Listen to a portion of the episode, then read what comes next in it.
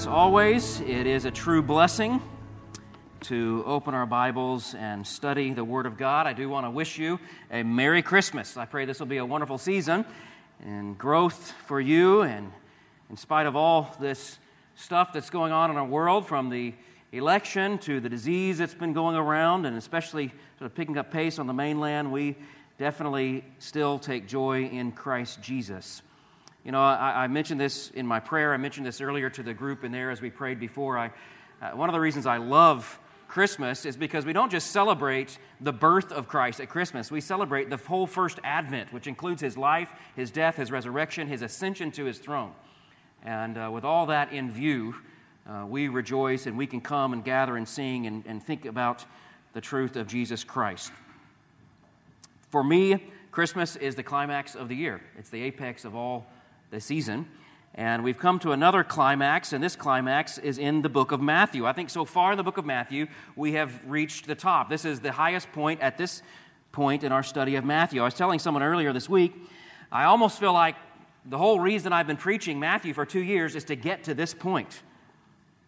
If you think about it, this is Matthew's point to, to call us to make a conclusion in our hearts, not just with our lips, not just with our minds, not just with our emotions, but to draw a conclusion about Jesus Christ.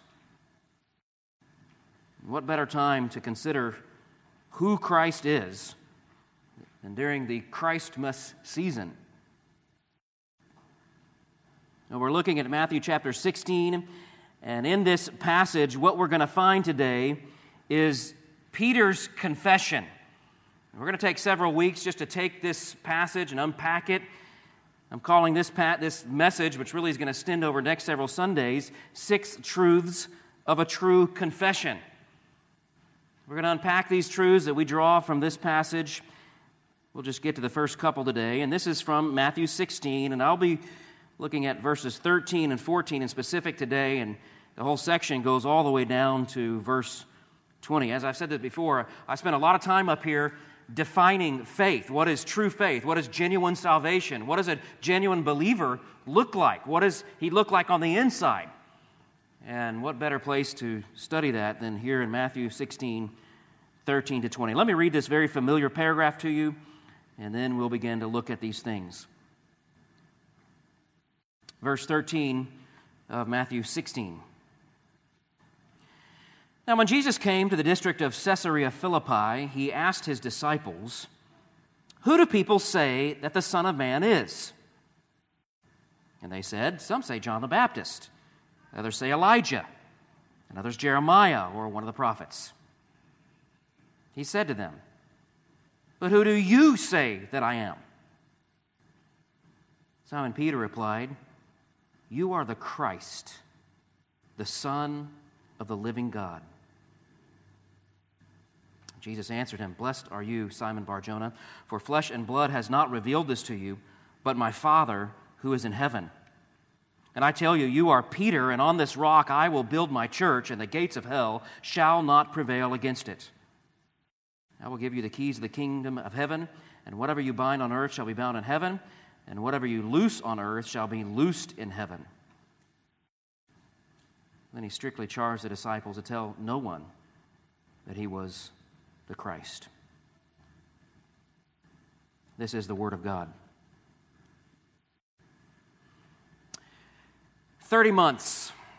That's about how long it had been since the beginning of Jesus' ministry. It's how long it was until Jesus asked this question of his disciples Who do you say that I am? About 30 months in. Now, I know that there's a little debate about exactly when Jesus' ministry started and where you want to mark that, and scholars differ on that. But about 30 months in, Jesus looked at his followers and asked them that question Who do you say that I am? What a test. Had they, had they learned? Had they been listening with ears that would hear? Were they understanding? Were they truly following him? Some of these guys had tracked Jesus from the very beginning, even before the beginning. They were there, some of them likely at Jesus' baptism. Others of them caught on, were chosen by him a few months later, but again, as a round number, they were about 30 months in, and Jesus looked at them and asked, Who do you say that I am? Well, it just so happens in God's happy providence that we are exactly 30 months in to our study of the book of Matthew. Since June 3rd, 2018, we have studied this wonderful gospel, and we've taken a few breaks, of course, but a little over 100 sermons in, we have been studying this magnificent gospel. And I realize that as a preacher, I've been swimming in the book of Matthew every week, uh, pretty much every single day of the week. I have been thinking about the book of Matthew, studying the Gospel of Matthew, thinking about it. And, and perhaps for you as a church member, maybe it's a few minutes on Sunday and maybe a few minutes during family group during the week. Maybe not swimming in as much as I have. But, but here we are at the 30 month mark asking the most important question of our own hearts. Let me ask, where are you in these 30 months? How far have you come? Have you changed? Spiritually?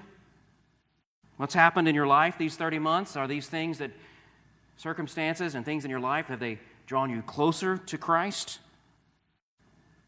What does your discipleship of Jesus look like? Does it, does it differ? Is it better or worse from what it was 30 months ago? 30 months ago?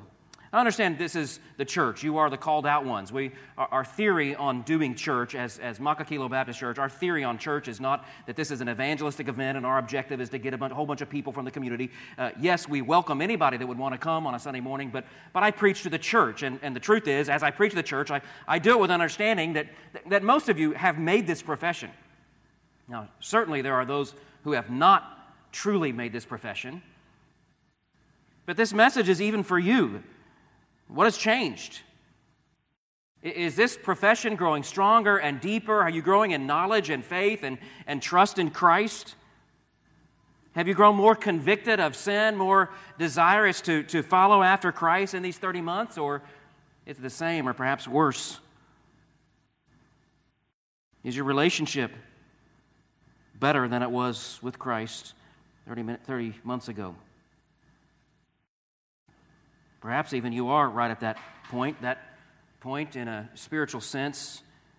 Jesus is looking at you straight in the eye and asking that once and for all question Who do you say that I am?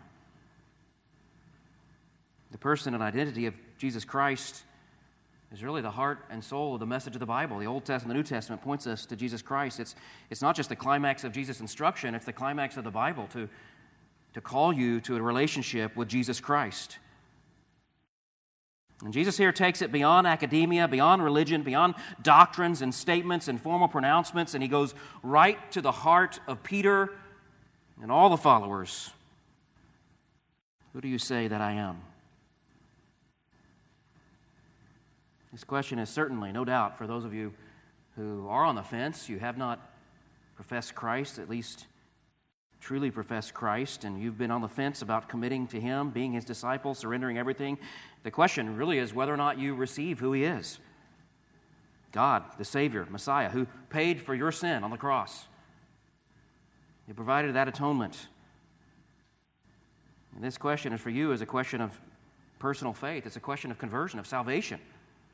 Will you have faith in Jesus, the Messiah, the Son of the living God? But again, the question is applicable to Christians, perhaps even more applicable to Christians than you might think. Don't think that just because we're studying this question, you thought, well, I've, I've known the answer to this question since I was a child. I can sort of nap throughout the holiday season sermons because I've got this settled in my heart. The truth is, because if you, if you have truly received God, you truly receive Christ as God, as the Messiah, as your Savior, Jesus is still sticking his finger in your chest, basically saying, Prove it, live it. Let me see this.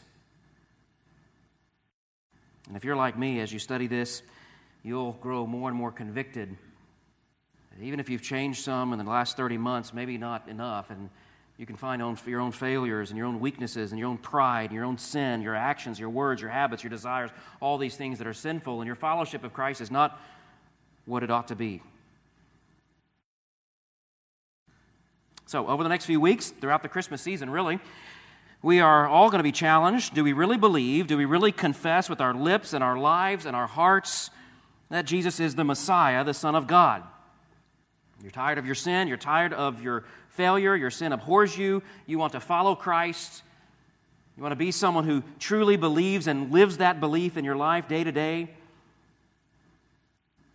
And this passage, my hope, is not just the turning point in sort of an academic way in this book of Matthew, but it's the turning point even maybe in your life. Maybe this is the start of something new, the start of something special. So, the next few weeks, we're going to study this magnificent passage. Are you ready? Okay, what is true about Peter's confession here? And I'll get to this later on. When I say confession, I don't mean confession in the sort of narrow sense agreeing with God about your sin, right? When we hear the word confession, usually we think of sin. And, and that is a right thought. That's a good thought because confession is agreeing with God about the nature of your sin. Uh, but confession, that word confession, technically is not limited to just sin. It's, it's agreeing with God about uh, anything. And, and, here, Peter, maybe some of your uh, translations have a little bold and italicized Peter confesses Christ or Peter makes his confession or something above this paragraph. Uh, Matthew did not write that. Your, your translators uh, put those subtitles in uh, a lot of the translations to help us understand what's going on, to summarize these paragraphs. And, and this word confession is a way of talking about what Peter does here and agreeing with God about the nature of Jesus Christ. He'd heard the prophecies, He'd seen them all come true. He'd, he'd perhaps been aware of all the things that we learned in Matthew about the fulfillment of those prophecies. He'd looked at Christ's life, heard his words, watched him live, and Peter believed. He believed in his heart, and out of his heart, his mouth spoke. He believed in Christ. So, we're going to learn what is true about a true confession. It's technically six truths about a true confession. What are they? Number one, write this down, stands against common opinion. A true confession stands against common opinion. Verse 13, it says they went up to Caesarea Philippi. That is a, a city that's north of Capernaum, pretty close, but north of Capernaum. If you've ever toured Israel, a lot of times you'll go to Capernaum, tour Capernaum, and then you'll drive up just a couple of minutes up to Caesarea Philippi, where this all happened. Verse 13 Now, when Jesus came to the district of Caesarea Philippi, he asked his disciples, Who do people say the Son of Man is? And they said, Some say John the Baptist, others say Elijah, others Jeremiah or one of the prophets. Now, obviously, here, Jesus is not confused about what people are saying about him. I mean, he already knew what they were saying about him. Not only did he know it by power of deduction, he'd, he'd heard it even from the lips of, of Herod, assuming he was John the Baptist. But Jesus was very insightful. He knew spiritually what these people felt. More than that, we know that sometimes God granted him, uh, in walking in the Spirit, God granted him use of his divine power to read hearts. And we saw this several times as he read the hearts of the people around him, particularly the, the Pharisees. And he, he could read hearts, he knew people's hearts, he knew what they believed. So, why did Jesus ask this question? Is Jesus sort of insecure? Hey, what are people saying about me? I, I, what, what are people, do people like me? I don't think Jesus is saying that at all. I think what Jesus is doing is he wants his disciples to see the contrast between a true confession and false confessions. He wants them to see the contrast between common thought, common opinion about Jesus, and the truth of who he was.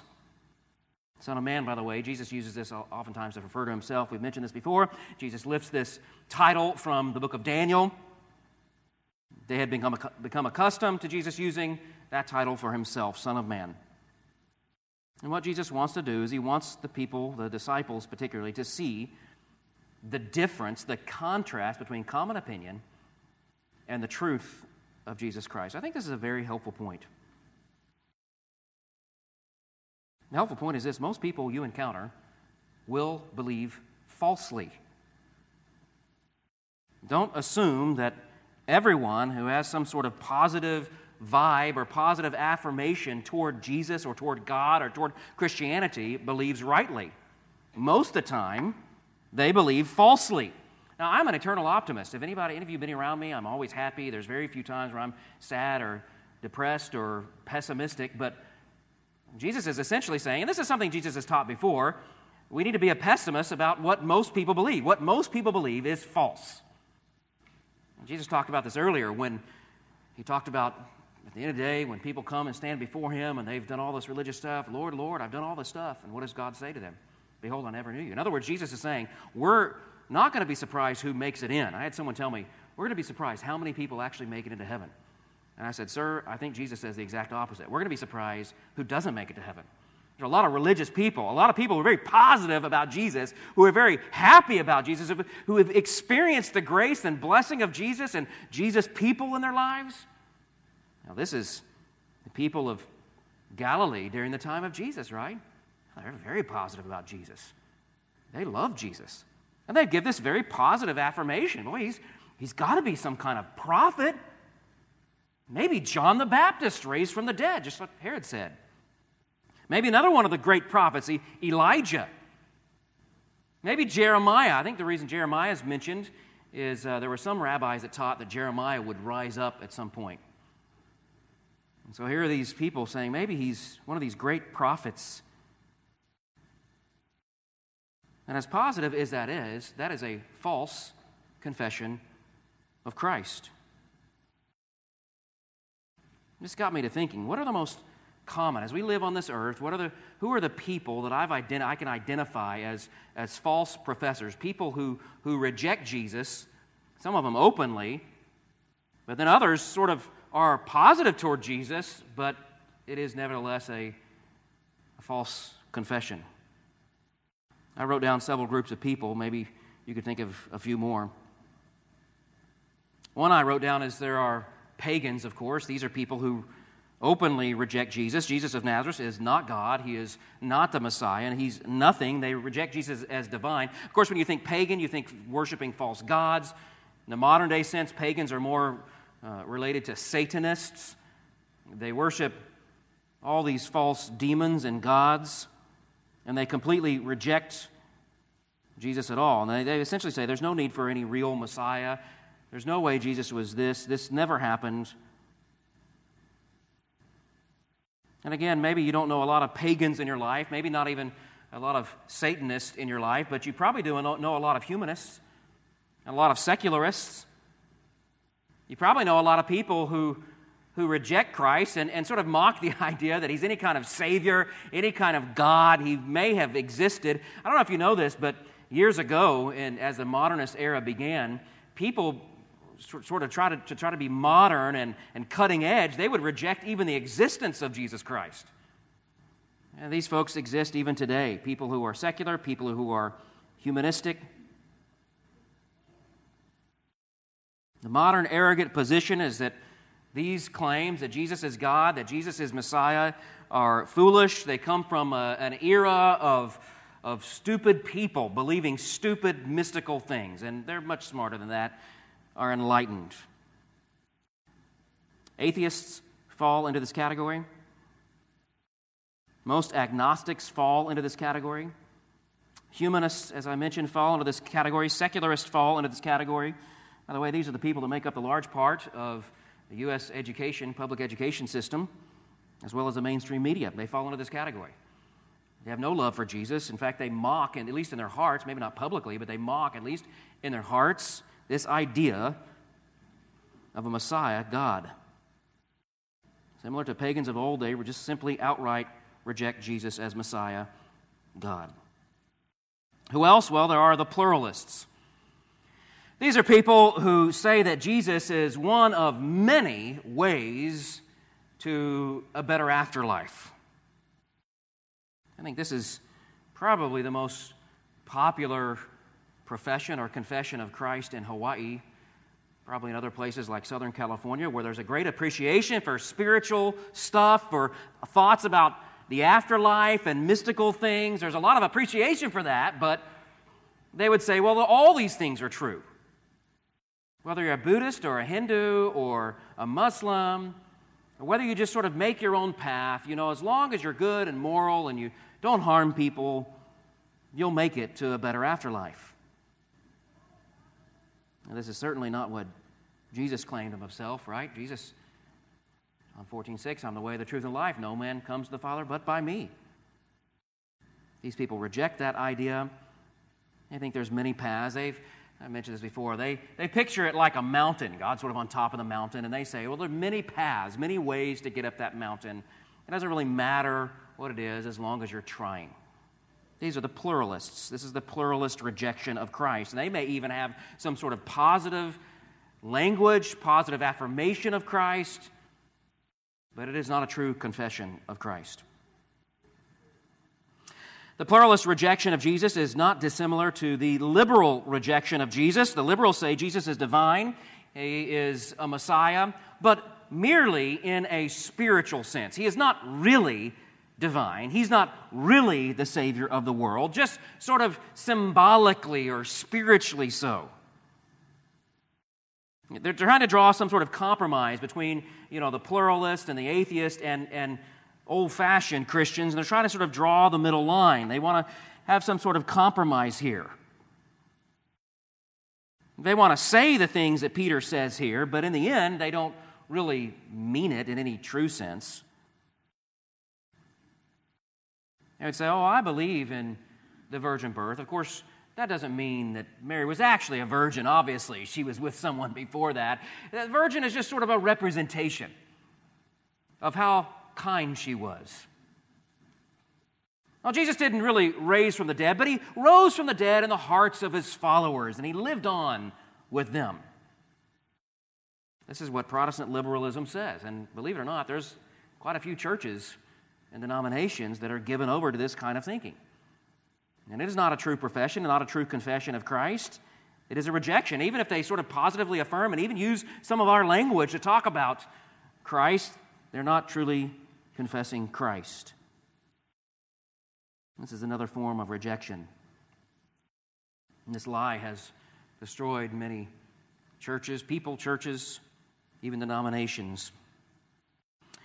But I don't think any one of these things are as dangerous as the last group of people, because no doubt we have some of you right in this room among us.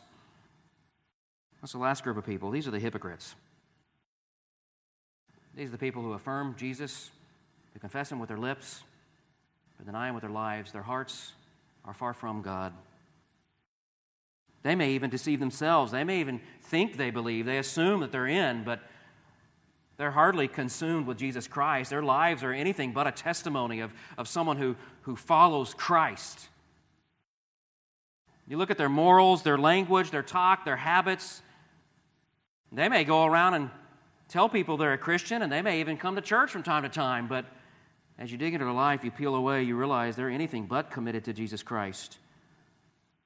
They're hypocrites. Sometimes you don't see it till the end of their lives, right? They fake it for a long, long time. Judas faked it. Now, Peter was speaking on behalf of all the disciples, but there was one there who was a hypocrite. One who sort of made a, a, a, confession of Christ through his leader, Peter, but he didn't really mean it. Maybe, maybe even at that moment, we don't know, but maybe even that moment he really felt warmly about Christ and, and thought, well, I, I believe this. But down deep inside, he rejected Christ, the Son of God. Well, this brings us to a second truth regarding a true confession, and I think this will be all we get to today. Number two, a true confession comes from the heart. A true confession comes from the heart. Before I, I show you this, I want to explain what I mean by heart. Heart doesn't simply mean emotions. We use the word heart to talk about emotions. A kid goes out on the football field and he, he's smaller than everybody and weaker than everybody, but, but somehow he's in on every play. He makes big plays, saves the game, and we would say that young man plays with a lot of heart. What we mean by that is a lot of emotion. He plays with a whole lot of emotion. What I mean by heart is really what the original Hebrews would mean by heart. Even Jesus himself, when he talked about heart, is, is, is not just simply emotions. Emotions are sort of the result of something that would happen in the heart. The heart is the, the, the, the seed of a person, it is the, the eternal part of a person, it's their soul. It's the deepest part. It's the part where I think every person is born, every intelligent, sentient being is born knowing there is an eternal part of them. There is an eternal side of them. This is our heart. Yes, it is true that oftentimes when we feel something or believe something in our heart, it results in emotions, but it's so much more than mere emotion. Even here in the text, I, I believe there probably was emotion here. As, as Peter said this great confession, all the synoptic gospels record the same thing, the same story. It must have been huge, it was a big deal. Perhaps Peter said it with emotion, but Matthew doesn't tell us it's with emotion. He doesn't even mention emotions. But I do believe he indicates this confession was from the heart. Now, what is here that helps us deduce that this is from his heart? First of all, we hear it in the language of Jesus, the way he asked this question. Like all languages, there are ways to emphasize things and emphasize different parts of the question. And, and here in the original language, Matthew shows us that Jesus puts his emphasis on, on what I believe is representative of the deepest kind of question, the deepest kind of inquiry. inquiry. Matthew shows us Jesus put his emphasis on this identity of Peter at the, the deepest part of him. This is hard to see in English, uh, but if you know any other languages, you know that a lot of languages they have endings to verbs. Take a verb, an ending is smashed onto it, and that, that ending indicates the, the pronoun that goes with that verb. Uh, you may not even use the pronoun with uh, the verb. In other words, this, this word say here in the original is you say, or technically, you all say. Who do you all say that I am? But in the original, in order to make emphasis, you would add another pronoun. But technically, what Jesus says here is, Who do you, you say? Again, they did this in the Greek to indicate very deep emphasis. In English, we might use inflection or volume or tone.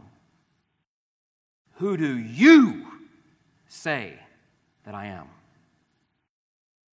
Men? Disciples? I hear what other people are saying. I know what other people think. I see their false affirmation. It's really a form of rejection. But who do you say that I am? What's in your heart?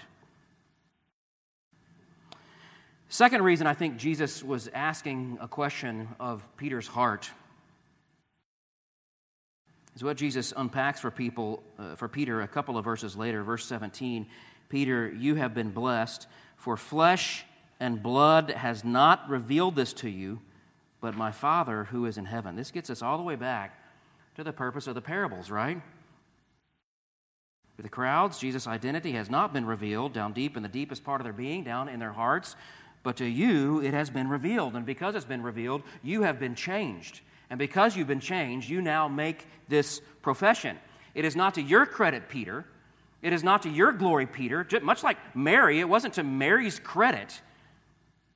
And the angel came to Mary, it says, he says, Oh, favored one, not because she was such a great person, just a great gal. She'd done nothing at that point. She was just a young child. She herself admitted her need for a Savior, so she was a sinful child. The grace that she had was not grace from within, it was grace given to her by God. And, and, and this is what Jesus is saying to Peter Peter, the, the, the idea that you profess is, is because God has told you this and revealed this to you in your heart. And this truth of who I am comes from your heart.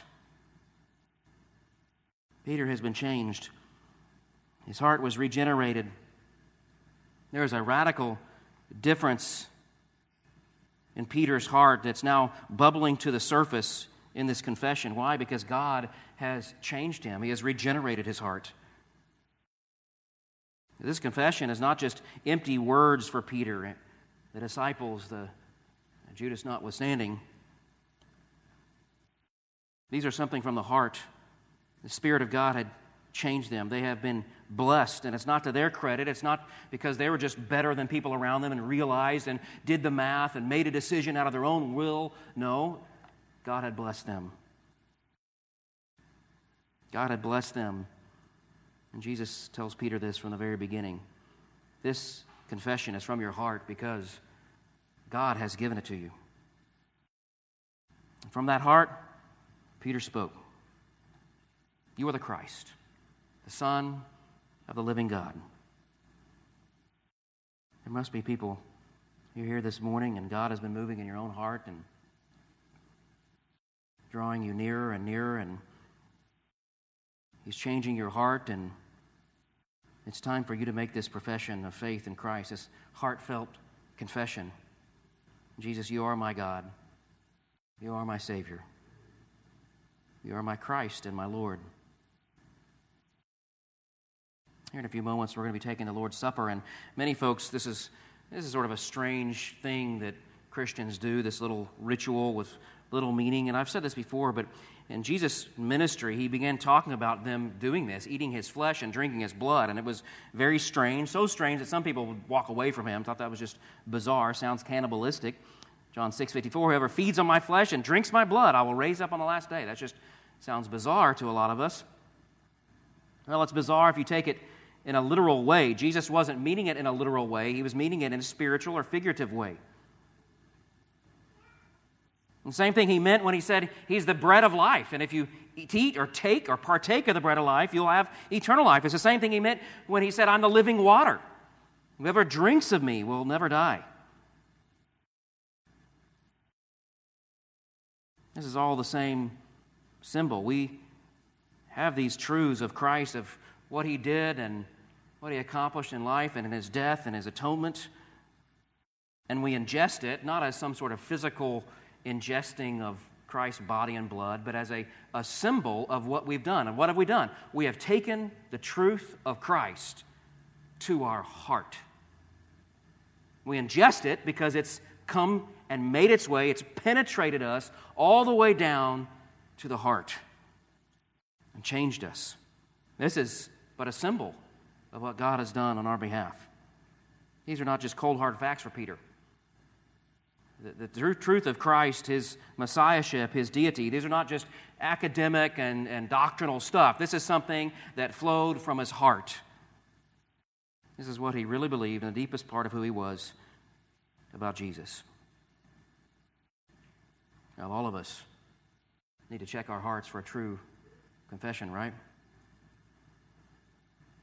Even if you did make a profession of faith in him at some point, you have to ask the question was that a farce or was that real? Fake profession, hypocritical profession, or was it real? How do you know? Do you bear fruit in keeping with repentance? Do you live a life that's consistent with this confession? Christians, we check our own lives, even if we believe with all of our hearts that it was a real confession. When we repented, came to Him, does your life look like that? Does your life look like you're a disciple and you really believe that Jesus is the Messiah God? Well, let's pray that we constantly and faithfully make this confession with our lips and with our lives. Father, we thank you for today. We thank you for your word, for your truth. We thank you for this time that we can come and, and gather together and study it. We pray, dear Lord, that you would bless us here in a moment as we take the Lord's table.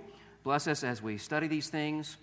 Uh, Lord, as we meditate on these things, may this be true of us. I do pray a, a special prayer for those who don't know you in this room, uh, for those who have watched our, our, our, stream, Lord, on the internet. I pray that, Lord, you'd bless them with the knowledge of salvation. Lord, come to their hearts, open their spiritual eyes, call them forth from spiritual death, call them into life. Bring them into life, Lord, we ask. There's something only you can do. Lord, that's why we come to you asking for it. In the name of Jesus, Amen.